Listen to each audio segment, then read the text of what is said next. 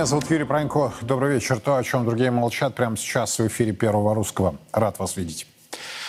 Потери ВСУ со времени так называемого контрнаступления составили более 66 тысяч человек и более 7 тысяч единиц вооружения. По крайней мере, такое заявление сегодня сделал министр обороны России Сергей Шойгу. По его словам, Киев пытается скрыть свой провал, атакуя гражданские объекты. С начала так называемого наступления потери противника превысили 66 тысяч человек, 7600 единиц вооружения. Украинское руководство отчаянно старается продемонстрировать западным кураторам хоть какой-то успех наступательных действий с целью дальнейшего получения военно-экономической помощи, что только затягивает конфликт.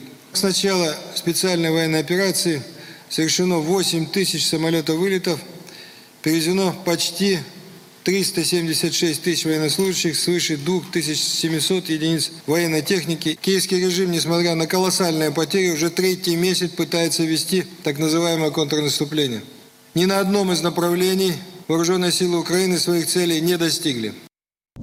Ну, из еще успехов российских вооруженных сил а, буквально минут тому назад, а до этого час где-то тому назад Forbes, а сейчас Guardian а, сообщили об уничтожении первого с 1994 года 69-тонного, можете себе представить, 69 тонн британского танка Challenger-2.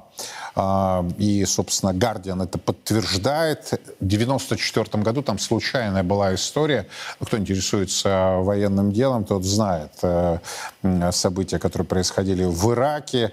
И э, вот, понимаете, это, это, это успех. Это очень серьезный момент. А, они ведь э, рассуждали, если анализировать э, американские, европейские издания, еще буквально месяц, два, три тому назад, э, какой будет прорыв, успех и так далее. И это, безусловно, должно было быть обеспечено составляющей военных поставок. И вот, несмотря на то, что Киев молчит, я лично уже читал Forbes, и сейчас я вижу Guardian, а, издания, авторитетные западные издания, там, по крайней мере, они точно авторитетные, сообщают об уничтожении первого с 94 года танка «Челленджер-2». Но, кстати, если посмотреть и послушать официальные лица киевского режима, то они как раз утверждают, что ВСУ прорвали первую линию обороны России в одном месте и, цитата, «прошли определенные рубежи». Наступ це не, не так, от сіли и поехали вперед. Наступление — это не так. Вот сели и поехали вперед. И это не монтаж, что можно за час посмотреть кино про всю войну и увидеть уже победу. Это долгий процесс, и он происходит долго. Вот сейчас мы видим, что уже наступление происходит. Например, там пришли одни рубежи, первую линию обороны, двигаемся далее. Но человек, который просто читает эти новости, он этого не видит и не чувствует. Ему кажется, что это все долго происходит. На самом деле это очень динамичный, активный процесс. И поверьте людям, которые там воюют, так не кажется, потому что у них там каждый час меняются новости, динамика и ситуация. Поэтому там продолжаются эти наступательные действия. Они продолжаются так, как это может быть в этих условиях. И у нас есть планы и понимание, что делать далее. И поэтому военные там делают качественно свою работу.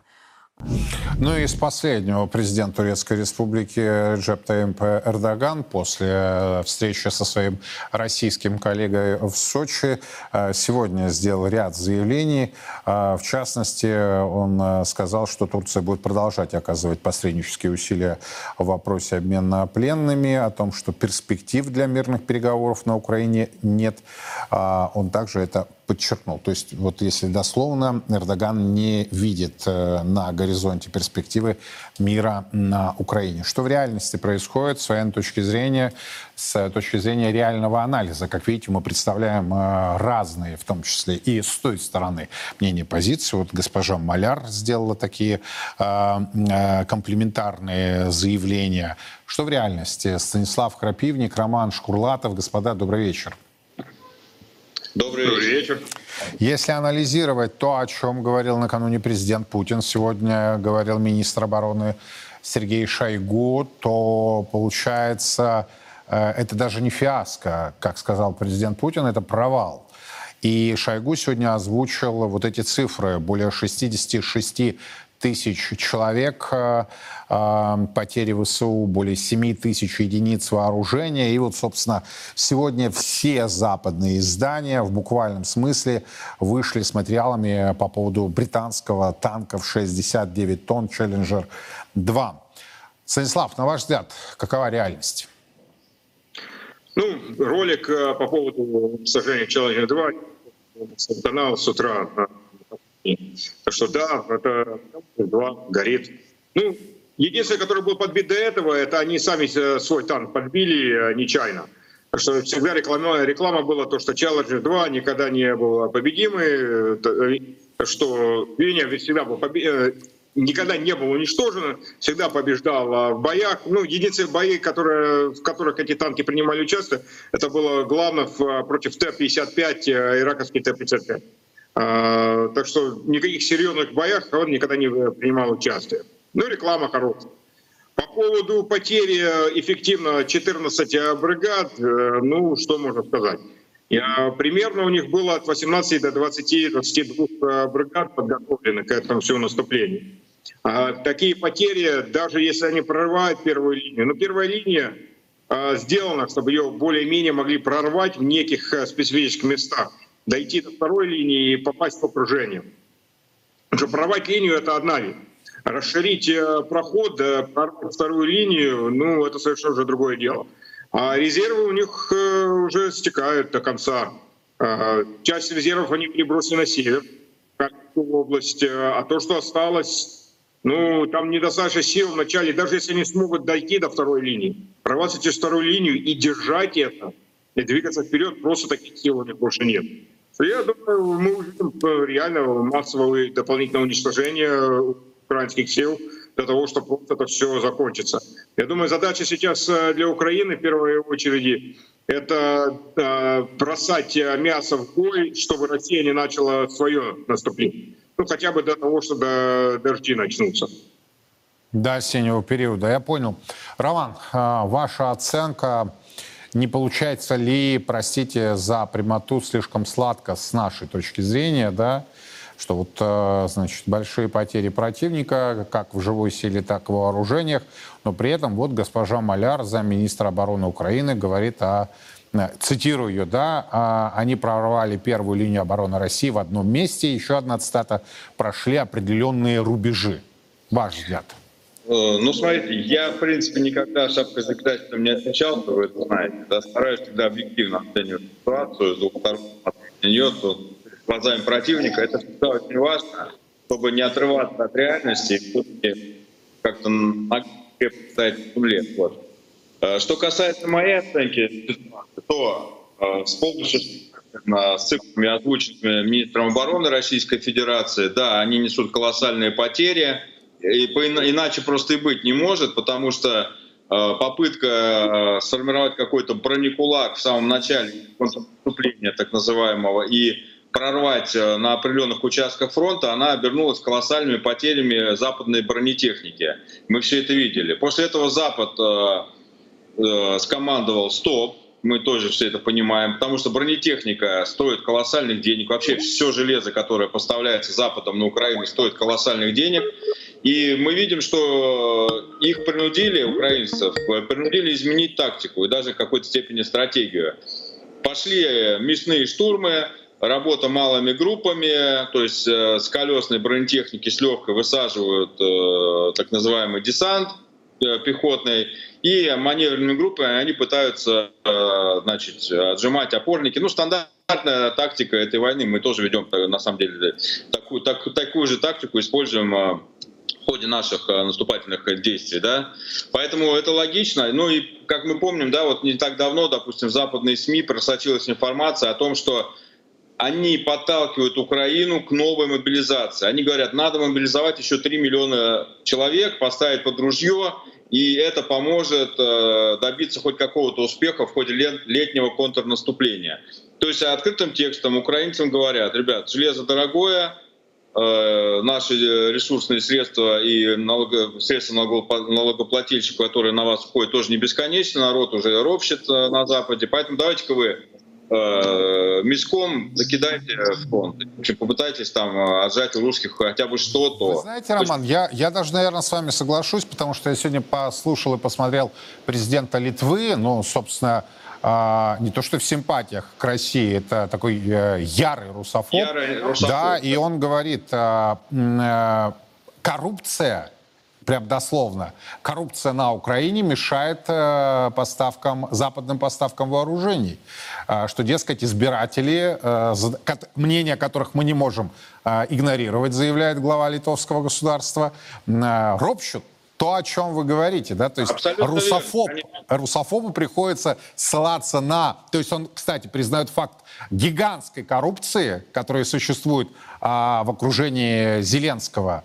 И согласитесь, это серьезный момент, особенно с учетом того, что премьер Эстонии тоже оказалась в подвисшем состоянии. Это дама русофобка, которая, ну, столько помоев а, вылила на Россию, и оказывается, у ее мужа бизнес с Россией, и логистика, и транспорт, и президент Эстонии уже ей посоветовал уйти в отставку. То есть там ситуация весьма-весьма неоднозначная. Это так, Абсолютно если верно. мягко Э, формулировать. Отставка министра обороны украинского, да, Резникова, она же тоже не на пустом месте. Его неоднократно уже и внутренняя оппозиция, которая еще есть э, на Украине, и Запад, и объяви- обвиняли его в жесткой коррупции. То есть э, человек бе- безбожно наживался на жизнях и крови своих же солдат.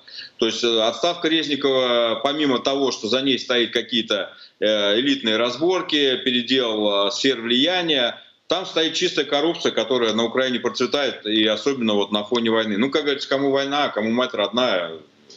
Украина не избавится в одночасье от всех э, своих пережитков. Я думаю, это еще долго не произойдет.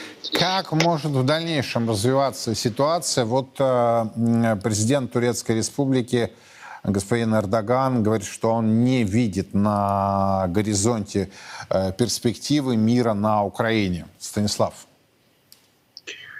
Ну, опять, это все смотря, что руководство, какое руководство решение руководство принят. А, Единственный путь закончить эту войну, конечно, это уничтожение украинских во- вооруженных сил и а, свержение этого киевского режима. Для этого ни оборона нам не поможет. В конце мы должны все равно перейти на а, наступительную войну. Мы должны разрушить а, украинскую армию, а, сидеть на обороне, ну, опять, да- дать им время набрать еще миллион, полмиллиона, бросить еще миллион. Ну да, мы будем их убивать, но это не продвигает нашу цель никак. И, возможно, да, всегда у них есть возможность, что где-то, может быть, они смогут прорваться. Что они э, и надеются. Мы не можем им давать время, собрать еще там полмиллиона и, и от, э, тренировать их и подбросить их опять. Как сейчас об этом говорят открыто на Западе. Вот будет э, следующая весна, будет еще один, э, одно наступление, или контрнаступление, контр-контр наступление, или как они хотят это назвать. Ну, будет уже самолеты, будет еще больше ракет, и будем собирать еще больше войск. И вот так вот будет бесконечно. Для Запада, именно для американских э, корпораций, очень выгодна длинная война. Там политики в открытую уже говорят. Они уже планируют 3, 4, 5 лет э, войны. Если мы будем сидеть на обороне, это будет бесконечно. И задача при этом всем это раскачивать все, окружая Россию и внутри России. Единственный путь мы можем это закончить, это в конце концов раздавить эту э, долбанную украинскую нацистскую власть, сделать это настолько показательно, что НАТО захочет прийти на переговоры. Это и есть западный менталитет. Если мы медленно пытаемся идти и как-то медленно пытаемся это все э, спокойно делать, это наоборот уговаривает Запада, то, что мы ничего не можем сделать. Если мы ничего не можем сделать, если русские не могут сделать, тогда русских можно, э, ну, можно победить, можно свои условия на них э, навязывать. Быстрый, сильный удар по западно, э, для Запада это будет наоборот знак. То, что все, нужно на переговоры. Это западный менталитет. Дай им бояться, и они придут на переговоры. Дай им чувствовать то, что они могут что-то получить из этого, выиграть из этого. Они будут бросать на последнего украинца, поляка, латыша и так далее. Да, вот приказ, который Резников подписал перед своей сегодняшней отставкой, был связан э, с призывом э, на воинскую службу людей с э, заболеваниями, да, такими как туберкулез, нервные расстройства, ВИЧ и так далее. А, я просто констатирую, да, что это решение было там принято. А, Роман, вы знаете, буквально за минуту до эфира я посмотрел выступление секретаря Совета национальной безопасности и обороны Украины. Есть там такой господин Данилов, да, весьма очень активный персонаж, э, провокативный, делает громкие заявления. Вот э, э, где-то несколько минут назад он сказал, что вот в адрес Североатлантического альянса, дескать, у вас там падают беспилотники российские, а вы э, конкретно имелось в виду Румынию, да, события, связанные с придунайскими портами. И вот господин Данилов говорит, вот вы там сидите, да, и говорите, нет, ничего не было, но это не так. И в один прекрасный момент, для не, не очень прекрасный для вас, вы доиграетесь. Э, я посмотрел англоязычные румынские издания, вообще европейские, и вы знаете, у меня сложилось такое впечатление, несмотря на русофобию, там э, уже пошел и второй процесс, когда те же румыны и европейцы понимают, что их пытаются втянуть в Третью мировую войну, что активно пытаются манипулировать ими. Помните небезызвестное заявление господина Зеленского, когда в Польше их э, ракета упала, я буду так формулировать, да, чтобы не спровоцировать никаких иных заявлений, заявлений. Вот сейчас Румыния, Зеленский молчит, но его вот э, правая рука, я не знаю, левая рука об этом говорит. И европейцы начинают э, весьма эмоционально реагировать на это э, и говорить, нет, ребята, стоп, вы куда нас вообще тащите? Вот на ваш взгляд, как может развиваться ситуация, особенно с учетом того, что говорил господин Крапивник, что американским корпорациям, военно-промышленному комплексу на самом деле выгодно длительный конфликт и длительная война? Вот смотрите, оцениваю это так. Э, украинская сторона практически с первых дней, ну, во всяком случае, с первых недель начала специальной военной операции пытается полномерно втянуть НАТО в войну, то есть развязать Третью мировую.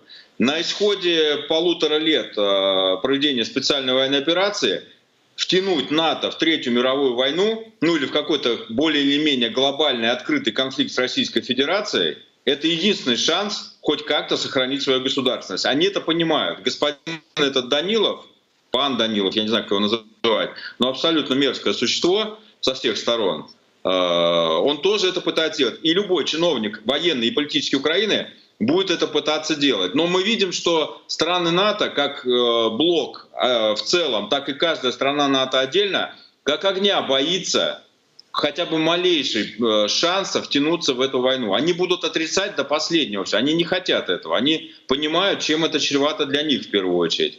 Ну, тут, э, соответственно, интересы Украины и НАТО, они абсолютно диаметрально противоположны. То есть Украина пытается втянуть НАТО, понимая, что это их единственный шанс. НАТО этого не хочет, пытаясь дать украинским э, солдатам закидать фронт мясом, погибнуть как можно больше, чтобы, ну, это не их война, они понимают. Украина считает, что НАТО должно втянуться, это просто видеть свой, свой единственный шанс. Что касается оценки э, слов Эрдогана, ну, возвращаясь к теме, с которой мы начали, э, вообще вот э, оценку словам султана Эрдогана надо давать только исходя из оценок вообще внешнеполитического вектора Турции. Вот его оценка о том, что конца и края, вообще горизонтов этого конфликта не видно, то есть окончания войны он не видит, это надо понимать. Э, он четкий дает э, пугалку для Запада. Он дает четкий посыл Западу. Ребята, быстрого окончания, тем более победного для вас, войны не будет. Это его такой месседж Западу. Он намекает на то, что единственный человек на планете, который может хоть как-то усадить стороны за стол переговоров, это он. Понятно, что в этой игре он играет э, на себя, на свою страну, на свою нацию. Поэтому оценивать его слова э, как-то иначе нельзя. Эрдоган всегда за себя. Поэтому... Ну, с другой он... стороны, согласитесь, логично, да? Президент Турецкой Республики отстаивает свои интересы Конечно. и своей страны, своего государства. Да. Спасибо большое. Станислав Крапивник, Роман Шкурлатов были у нас на прямой связи. Мы комментировали сегодняшнее э, заявление высокопоставленных э, лиц. Э, в частности, министр обороны России сообщил сегодня о том, что с начала так называемого контрнаступа ВСУ потеряли более 66 тысяч человек и более 7 тысяч единиц вооружения. Ну и, как я уже отметил, все западные медиа сегодня сообщают об уничтожении российской армии первого с 1994 1944 года 69-тонного британского танка «Челленджер-2», который считался одним из самых, ну или, может быть, считался или считается до сих пор одним из самых лучших э, в своем роде. Президент Путин сегодня сделал ряд важных заявлений. В частности, глава государства э, прокомментировал э, права которыми будут наделены все участники специальной военной операции, Путин подчеркнул, что они будут равны между всеми участниками. Важно предоставить равные права всем, я хочу это подчеркнуть, всем без исключения участникам специальной военной операции. И кадровым военным, и добровольцам, контрактникам, мобилизованным и сотрудникам правоохранительных органов, которые принимают участие в специальной военной операции. Ребята наши геройски сражаются. Некоторые отдают жизнь за Россию. И они, и члены их семей должны быть обеспечены всеми положенными участникам операции льготами и мерами поддержки, включая статус участника боевых действий. Это вопрос справедливости, признания особых заслуг защитников Родины. Надо сказать, что президент сделал еще ряд э, весьма важных заявлений. Это все происходило в рамках Всероссийского оргкомитета «Победа». В частности, вот э, заявление главы государства э, по поводу нацизма. Его удалось сломить в 1945 году, и мы потомки победителей. Однако осталась существенная проблема. Есть представители этого движения, мягко говоря, и в той же Европе, который, э, в которой многим людям напрочь отшибла и память, и совесть. Отношение в мире к событиям, связанным с предпосылками начала Второй мировой войны, ее ходом и результатами во многом дают понимание современных процессов. И новые смыслы, вызовы времени четко показывают, что в 1945 году нацизм был повержен, но, к сожалению, не изжит. Снова проявляется в той же русофобии или антисемитизме, а героизация нацистских преступников, прямая пропаганда нацизма в прибалтийских странах, в той же Украине вообще стали нормой, будто и не было Нюрнберга. Нет международных законов, запрещающих такие действия. Более того, история стала использоваться как оружие идеологической борьбы, и нам необходим адекватный инструмент защиты, способный не только отражать, но и предотвращать всякие удары подобного рода. И в продолжении темы верующие из Севастополя и Симферополя приложились к мощам святого великомученика Георгия Победоносца в рамках Всероссийского молебна о победе. Подробности далее. Всероссийский молебен о победе продолжается. После освобожденных регионов России, народных республик Донбасса и двух областей Новороссии, ковчег с мощами великомученика Георгия Победоносца прибыл на священную для каждого русского человека Крымскую землю. В город-герой Севастополь и столицу Республики Крым Симферополь в места, обильно политые кровью наших воинов и во многих сражениях отстоявшие право быть русскими, молитвами наших небесных заступников, в числе которых святой Георгий. Мощь Георгия Победоносца объезжает всю нашу Святую Русь для знаменования скорейшей нашей Святой Победы. Сегодня мощи прибывают из новых наших освобожденных территорий, прибывает славный град Севастополь, который на протяжении всей истории доказывает мужество, победе и стремление к ограждению от врагов Отечества нашего. Нет сомнений, наши великие флотоводцы, упокоившиеся в Севастополе адмиралы Лазарев и Корнилов, Истомин и Нахимов, сражались с молитвами Георгию Победоносцу на устах – и губернатор этого героического города Михаил Развожаев, особо поблагодарив учредителя нашего канала Константина Малафеева за организацию принесения в Севастополь мощей Святого Георгия, а ранее в начале 2014 года и даров волхвов, отметил одну поистине чудесную закономерность. Это очень знаковая вещь, которая сейчас происходит, важное событие э, в жизни и города, и всей страны. Вы вот помните, наверное, точно совершенно должны знать историю про, про дары волхвов, после которых случилась русская весна. Мы молимся и верим в то, что после того, как мощи Георгия Победоносца окажутся в Севастополе, следом за этим произойдет наша победа. И эти надежды разделяют во всех регионах России, где небесный покровитель русского воинства уже успел побывать и где его очень ждут. Сегодня наша молитвенная поддержка особенно нужна главным, а по сути единственным союзникам России, которыми, по мудрому слову государя-императора Александра III, являются русские армия и флот. Святые великомученичи и победоносчи Георгия, моли Бога об их скорейшей победе. Из оперативных тем, которые стали известны к этому часу, ЦБ назвал незначительным объем зависших в Индии рупий. Такое заявление э, сделал зам Набиулина Алексей Заботкин. Э, следующее сказал РИА Новостям. Остатки э, в рупиях на счетах у российских экспортеров постепенно снижаются. Они незначительны по отношению к объемам экспорта. Я просто напомню, что это одна из причин, по крайней мере, так трактовали обвал рубля, что порядка 30 миллиардов долларов, это если брать торговый баланс экспортно-импортных операций между Россией и Индией, э, зависли в индийских банках. Ну вот зампред ЦБ это дело не то чтобы опровергает, но, по крайней мере, его комментарий комментарий говорит о, нисходящем тренде. А, он еще сделал заявление, Заботкин в частности, в ЦБ не исключает, работаем в режиме реального времени, а, не исключает повышение ключевой ставки 15 сентября, но я поздравляю всех тех, кто поверил, что можно в России развивать производства. Теперь можно это не только рукой помахать, но и забыть вообще о каком-либо развитии. И еще одна тема, которая связана с его заявлениями, э, такой цинизм, да, снеглинный ЦБ, оказывается, не имеет цели по уровню курса рубля, заявил э, зампред ЦБ Алексей Забудкин. По его словам, сейчас на курс влияет динамика импорта, поддерживаемая расширением спроса ну, как всегда, вот, да, значит, вроде по-русски говорит, но вот этот чинушный язык, даже не, не чиновничий, а, а чинушный язык. Э, кроме того, Заботкин заявил, хорошая фамилия, да, Заботкин, должен заботиться о рубле, как функциональной обязанности, конституционной обязанности Банка России. Откройте Конституцию страны, там э, отдельная статья этому посвящена. Так вот, зампред Банка России господин Заботкин также высказал мнение об уровне ключевой ставки. Он отметил, что про, проинфляционные риски остаются значительными.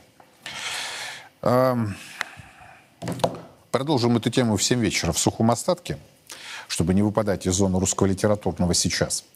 А, но там я тоже постарался не выпасть, так что с детьми можете спокойно смотреть в 7 вечера по Москве. А развернем ситуацию с другой стороны, с точки зрения использования искусственного интеллекта. Тут у нас э, то ли еще один распильный проект появляется, то ли действительно чиновники понимают, что они, никого не хочу обидеть, не очень компетентны в своих вопросах, поэтому они решили использовать искусственный интеллект. И вот о чем идет речь. В правительстве, похоже, заинтересовались экспериментом Минцифры по использованию искусственного интеллекта при найме на государственную службу. Пока из участников эксперимента, я сейчас не шучу, вы не подумайте, сегодня не 1 апреля, только Минфин поделился ожиданиями. Так вот, в ведомстве Силуанова заявили, что искусственный интеллект поможет, цитирую, реализации клиентоцентричных цифровых кадровых сервисов. Конец цитат. Вот на каком языке они говорят? Клиентоцентричных. А помимо Минфина, участниками эксперимента, как планировалось, должны стать Минтруд, Минэкономразвития, различные госорганизации, ну и, собственно, само Минцифры, которое при этом будет еще и координатором эксперимента. По мнению экспертов, искусственный интеллект способен стать, еще цитирую, инструментом созидательного разрушения уже напрягает, а перегруппировать силы в мировой экономике. Поэтому и возникает вопрос о том, готово ли правительство России взять искусственный интеллект на вооружение при решении более масштабных задач. Ну вот я хочу понять, сейчас и поймем с помощью наших э, собеседников, экспертов, это признание своей некомпетентности, э, призыв к искусственному интеллекту. Э, «помоги, спаси, выручи». Э, потом вот это... Я, я прекрасно, как образован, как человек, имеющий университетское образование, знаю, что такое э, инструмент созидательного разрушения, однако у меня возникает вопрос – по клиентоцентричности. Э, я вам цитирую официальные документы. Я же не имею права их редактировать. Они вот так написаны. Значит, Минфин России, искусственный интеллект поможет реализации клиентоцентричных цифровых кадровых сервисов. Простите за прямоту. А зачем нужны вот эти тогда персонажи, которые не могут клиентоцентричность обеспечить? Александр Лежава, Андрей Бархота ко мне присоединяются. Господа, добрый вечер. Здравствуйте. Ну вот на ваш взгляд, э, почему они заинтересовались э, применением искусственного интеллекта, то есть не только на стадии приема на госслужбу, но и в других процессах, и почему Минфин и к чему это может привести? Все-таки это признание собственной несостоятельности. Давайте Александр, затем Андрей, пожалуйста. По моему мнению, это фактически признание того, что а, собственного интеллекта не хватает, необходимо прибегать э, к помощи искусственного интеллекта. И э, если мы вспомним недавнюю историю, то буквально в начале 60-х годов э, в Советском Союзе предлагали создать общегосударственную автоматизированную систему АГАЗ, которая должна была решать все вот эти вот локальные задачи, которые сейчас Минфин пытается решить на своем уровне в общегосударственных масштабах. А в 1962 году а, Виктор Михайлович Глушков а, выступал перед Косыгиным с таким предложением, и было принято решение, что к 1975 году эта система будет развернута. Но, как мы знаем, ничего из этого не получилось, потому что и чиновники, и руководители предприятий, и экономисты, причем либеральные экономисты, все выступили против этого и приложили максимум усилий, чтобы она не заработала. Потому что, по сути, то, что предлагалось, э, предлагалось опережающее отражение тех, э, той информации, которая была. То есть фактически создание разумной системы по управлению государством. И э, планы из статичных превращались в динамичные планы. Американцы также приложили очень большие усилия для того, чтобы это все не заработало. И внимательно отслеживали весь этот процесс. И то, что они уже создали э, на своей основе, сначала получило название ARPANET, а затем через какое-то время это стало всем известным интернетом. Поэтому, на мой взгляд, э, вся вот эта вот затея с искусственным интеллектом в Минфине, да и в других организациях, это большой проект по распилу бюджетных денег. Собственно, Александр, вот этого было достаточно сказать. Я очень благодарен за лаконичность. Андрей, согласны, не согласны с чем? Э, конечно же, конечно, полностью согласен. И это очень напоминает э, поэму Гоголя «Мертвые души». А кто такие эти мертвые души? Что бы это значило на самом деле? И вот, э, вот замечательные термины «цифровая экономика», «цифровизация», «клиентоцентричность», «искусственный интеллект» Безусловно, это имеет место быть в, в решении задач оптимизации индустриальных экономик, в основном, естественно, э, на Западе. Но поскольку мы вот э, очень хотим прыгнуть в постиндустриальную экономику, минуя индустриальный этап, ну это проще просто, и, собственно, и вот тот самый распил проще реализовать, то используется вот этот механизм так называемой цифровой экономики, то есть цифровизация того, что еще не создано. И в данном случае обратите внимание на постановку вопроса, то есть кадровый подбор, подбор госслужащих Министерства финансов используя искусственный интеллект. Что бы это могло значить? Э, ну, как мы знаем, да, есть разные должности, там есть советник первого класса, второго класса. Суть по всему, этот искусственный интеллект, это будет простейшая программа, которая будет селектировать, отбирать вот эти резюме, э, выбирать какие-то по своему, так сказать, эм, разумению. И это будут люди, которые будут бегать э, к принтеру за отпечатанными документами. И будет замечательный отчет, что действительно искусственный интеллект выбрал самых лучших вот этих вот тех бегунов к принтеру в Министерстве финансов а начальники отделов, начальники управления, директора департаментов, они будут отбираться без использования искусственного интеллекта. Это будет, естественно, э, что скажет княгиня Мария Алексеевна, как тут не породить родному человечку. Это будет сделано, естественно, ручным способом. Там же нет э, права на ошибку, правильно? Вот и, собственно, вот так это будет все отчет по этому процессу. Каждый, какая великолепная штука у нас искусственный интеллект отбирает э, низкие должности Министерства финансов. Я понял вас, господа. Спасибо большое. Александр Лежова, Андрей Бархота. Том, что Минфин э, запускает вместе с Минцифрой, ну, по крайней мере, по мнению наших собеседников, новый распильный проект. Ну, по всей видимости, речь идет о весьма серьезных денежных э, суммах. Но тогда возникает вопрос, а вот эти самые слуги народа, которые протирают штаны и юбки на госслужбе, они зачем нужны? Они будут подправлять искусственный интеллект? Или, наконец-то, отпадет вопрос при приеме на работу, а ты чей? Не знали об этом? То есть не профессионализм, не образование, а правильный ответ на вопрос «ты чей?» дает вам гарантию посадки в то или иное чиновничье кресло. Меняем тему. Депутат Госдумы Михаил Делягин предложил ввести государственную регистрацию электросамокатов и моноколес с присвоением их номеров. Однако в правительстве страны с этим не согласились.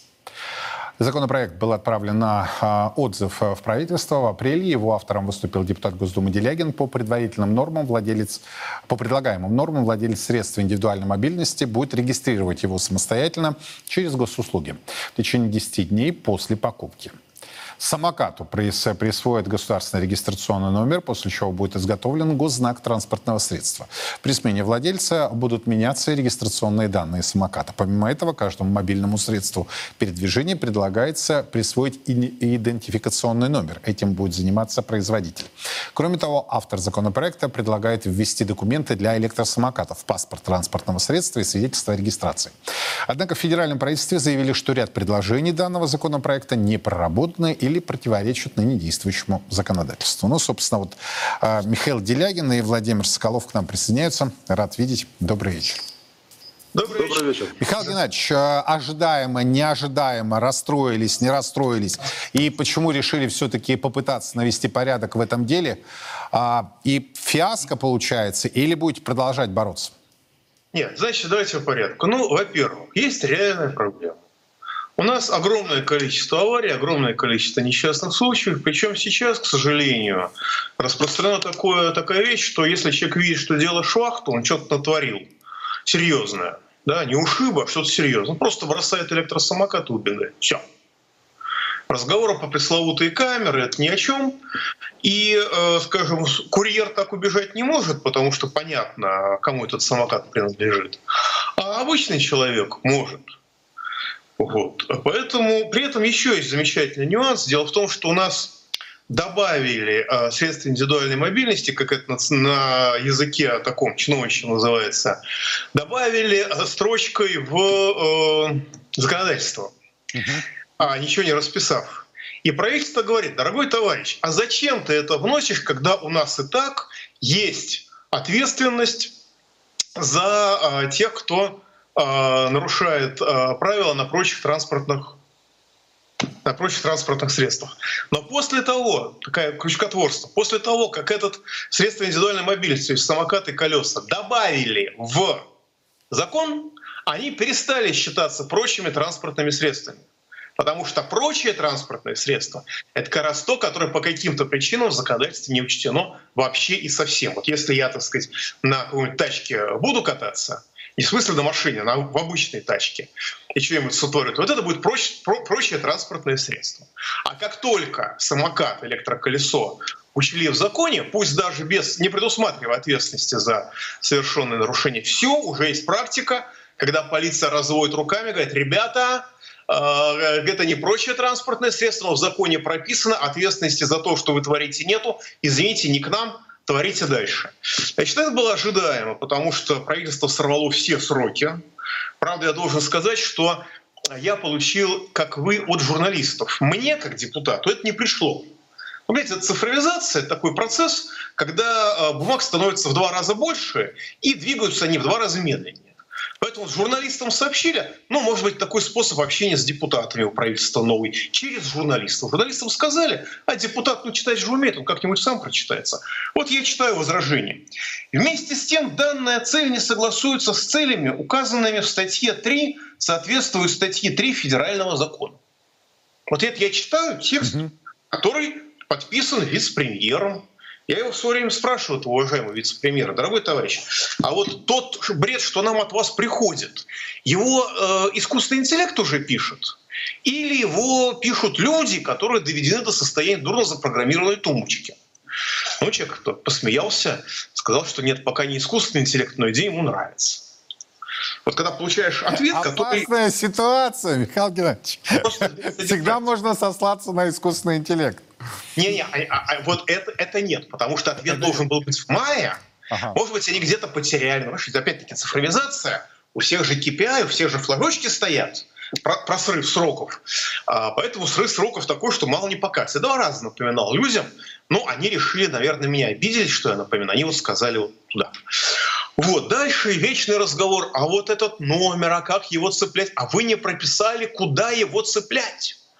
И вы не прописали, из какого бюджета будут расходоваться средства на изготовление этого номера. Переводя Или, с русского быть... на русский, где мы пилить будем, вы не указали, Михаил Геннадьевич, чиновникам, Нет, ну, где они знаете, пилить будут. Честно говоря, вот я в этом вопросе некомпетентен. И чиновники лучше меня понимают, где можно распилить. Это безусловно. Но на самом деле законопроект, который вносится в первом чтении, вносится концепция законопроекта.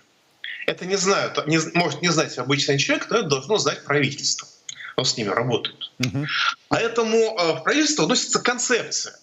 Ребята, давайте сделаем так. Давайте, чтобы я не мог там искалечить человека на улице, бросить э, этот самый электросамокат и убежать. И чувствовать себя в полной безопасности. Потому что на самокате есть номер, лицо вечером смазано, номер не смазан точно. Даже если я с собой этот самокат утащу, все равно он куда-нибудь да попадет. Вот. А вот какой, ну это уже, правда, не правительство, какой дизайн будет у моноколес. Ребят, ну к дизайнерам обратитесь, он сделает Никто не будет страдать, никто не будет огорчаться, никто не будет переживать. Вот. Но здесь классический случай, когда мы работать не хотим, а зачем нам сейчас скоро будет зима, проблема отпадет сама собой. Я должен сказать, что проблема не отпадет, потому что отмороженные люди, которые по гололеду катаются на моноколесах, это я уже прошлой зимой видел, и этой зимой мы это тоже увидим, не говоря об электросамокатах. Владимир, ну, для... что, что скажете вот и по инициативе господина Делягина, и по тому заключению, по тому отзыву, который дало федеральное правительство? Ну, типичный отзыв, потому что такие элементарные вещи там указаны, они технически делаются. Источник финансирования обязательно. И на основании отсутствия вот этого пункта так сказать, отразили, в общем-то, предложения, которые можно было бы реализовать, но не сразу. Э, дело в том, что главная проблема с электросамокатами заключается в том, что большинство из них соответствуют определению мопед, это э, пункт 1.2 ПДД, угу. или же мотоцикл, в зависимости от мощности. И вот э, этим электросамокатам дали, так сказать, определили их как транспортное средство. У нас, кстати, велосипеды без мотора тоже являются транспортным средством, так определено в правилах дорожного движения. Но на самом деле электросамокаты практически ну, там 80% являются источником повышенной опасности являются механическими транспортными средствами, как мопед, как мотоцикл. Если мы пойдем от э, уже тех определений, которые есть в ПДД, то очень просто навести порядок механическое транспортное средство — это источник повышенной опасности. Оно не должно быть на тротуарах, во-первых. Во-вторых, отвечать за него водитель должен, что называется, по полной. Э, потому что э, он может принести ущерб очень просто и жизни, и здоровью. Вот э, еще в 2019 году по этому вопросу была программа «Главная дорога» выпущена — Э, и там был проведен краш, э, краш-тест столкновения электросамоката с пешеходом. Э, и выяснилось, что пешеход при этом получает ускорение, несовместимое с жизнью. Это при 20 километрах в час. Да вот сейчас говорят... Тогда власть сопротивляется. Вот ответьте мне на этот элементарный вопрос. Вот в чем причина-то? Вы знаете, вот э, мы были инициаторами вообще, так сказать, рассмотрения этого вопроса в 2016 году. Так. В 2019 году правительственная комиссия, э, так сказать, на, на основании нашего обращения поручила рассмотреть вопрос или ГИБДД МВД России, или же Минтрансу. Минтранс взялся за, за создание, так сказать, поправок связанных с появлением электросамокатов, гироскутеров, моноколес и так далее. Потому что э, все это в одной, в одной, грубо говоря, куче находится. Так вот, э, к сожалению, э, если говорить о ГИБДД, это орган, который отвечает за безопасность, а Минтранс отвечает за, за безопасность. И получилось так, как, собственно, было предусмотрено в статье 3 закона о безопасности дорожного движения. Там написано, что при реализации каких-то мероприятий разработке документов и мер – Э, здоровье и э, жизнь человека должны иметь преимущество перед экономическими результатами Я понимаю, это вы мне ответьте на мой вопрос, почему власть сопротивляется? Что является? Это бизнес для кого-то очень влиятельного? Вы знаете, в чем я вам расскажу, как, как развивались события. В ноябре прошлого года был э, подписан, э, было подписано постановление, отменяющее предыдущее постановление правительства Российской Федерации, которое предусматривало запрет внесения поправок в правила дорожного движения, если эти правила э, в связи с этим не будут полностью, полностью переработаны. И э, буквально через месяц на московской бирже были раз, размещены акции самой крупной компании, которая занимается шерингом в Москве и по всему, так сказать, по всей России. И, собственно, э, пошло активное развитие этих шеринговых компаний, сдача в аренду – там количество электросамокатов увеличилось, которые предлагались в аренду, до 60 тысяч сразу штук. И, э, в принципе, э, о безопасности вообще никто не думал. И, разрешалось эти самокаты оставлять. Это был один из, как бы, одна из привилегий человека, который заплатил за прогулку на самокате, бросать его где хочешь. А потом это все, конечно, переросло уже в совершенно не, так сказать, нереальные ну, то есть вы мне хотите сказать, что бизнес одной компании влияет на принятие решений? Я правильно вас услышал? Ну, вы понимаете, вот как-то... Нет, вы не ответьте на вопрос. Бизнес одной компании влияет на принятие это решений не одна, или нет? Теперь уже это не одна компания, потому что это не только в Москве, это еще там минимум в 27 городах. Так. Э, такие компании есть. Но, тем не менее, почему-то к ним Э, к организаторам этих компаний прислушиваются больше, чем к людям, которые заботятся о безопасности дорожного движения. Не только пешеходов, это и автомобилисты прежде всего. И вы знаете, что у нас статистика за первые шесть месяцев, которую представил научный центр безопасности дорожного движения МВД России, э, говорит о том, что 12 человек погибло с 1 января по 30 э, июня, в том числе один ребенок и 1081 было ранено.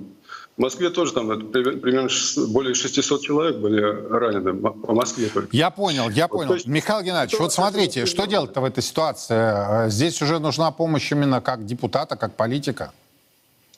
Ну, знаете, правительство категорически не хочет ничем заниматься, мы это видим. И в целом проблема заключается в том, что паралич — это органическое состояние имитационной власти. Вот попытки вывести имитационную власть из этого паралича и обратить внимание ее на реальные проблемы, которые, ну, связаны не с перекладыванием бумаг с места на место, а требуют какого-то изменения реальности. Для этой власти э, сам, сама постановка такого вопроса невыносимо болезненна. Ну, что, будем продолжать дальше, будем действовать дальше, будем обращать внимание. Я надеюсь, что э, кто-то из единороссов проснется, потому что как же работает логика? А, если это не от «Единой России», мы это отвергаем, ждем, когда это будет от «Единой России». Ну, что называется, поможем интеллектуально хозяевам этой имитационной тусовки. Может быть, что-нибудь еще получится. Отдайте им этот законопроект. Может быть, они смогут его, что называется, продавить. Может быть, а... они смогут его прочитать. Хотя бы. Спасибо большое. Михаил Делягин, Владимир Скалов э, были у нас на прямой связи. Смотрите, я сразу могу вам сказать, я за технический прогресс, я за развитие. Я, правда, не понимаю, почему люди отказываются передвигаться на своих двоих.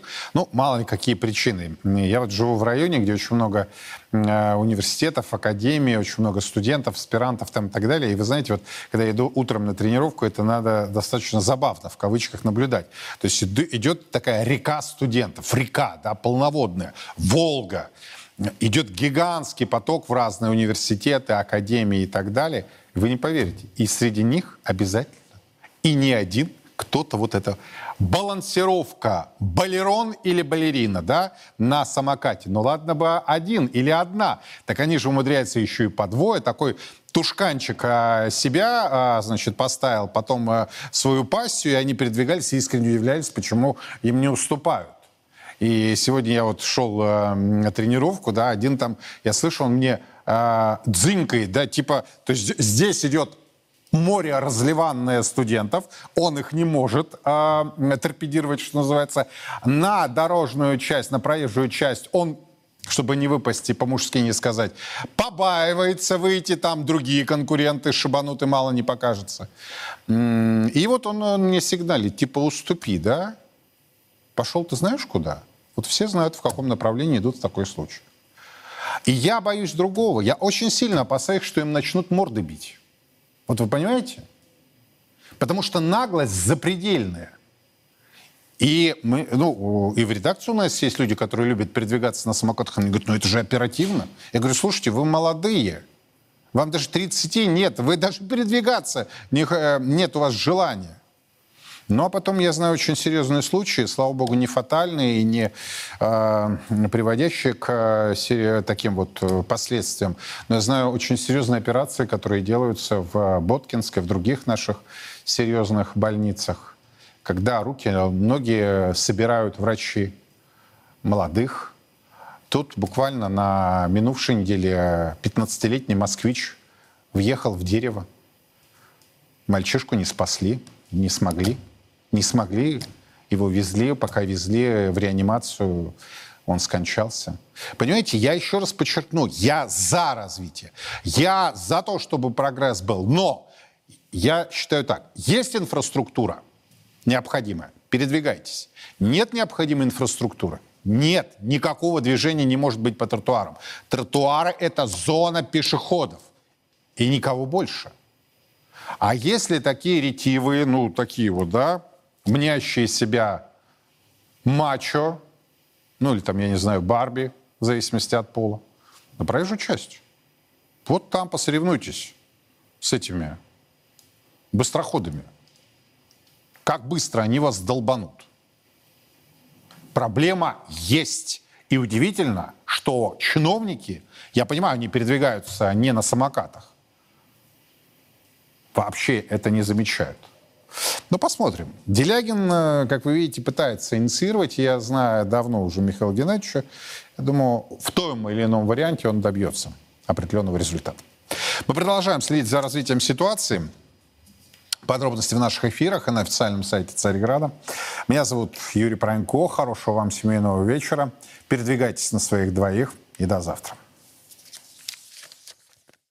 Во все времена и во всех войнах русские люди молились о победах наших бойцов их небесному покровителю, Георгию Победоносцу.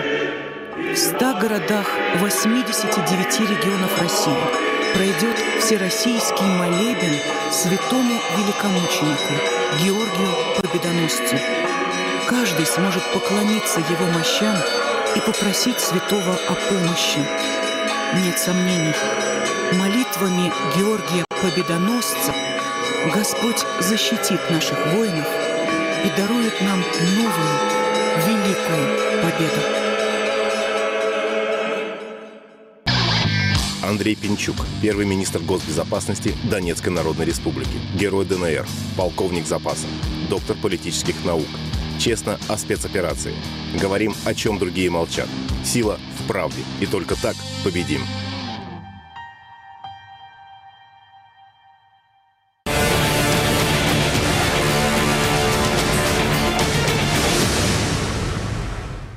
На Купянском направлении нашей группировкой войск была поражена живая сила и техника ВСУ в районах населенных пунктов Синьковка и Песчаная Харьковской области.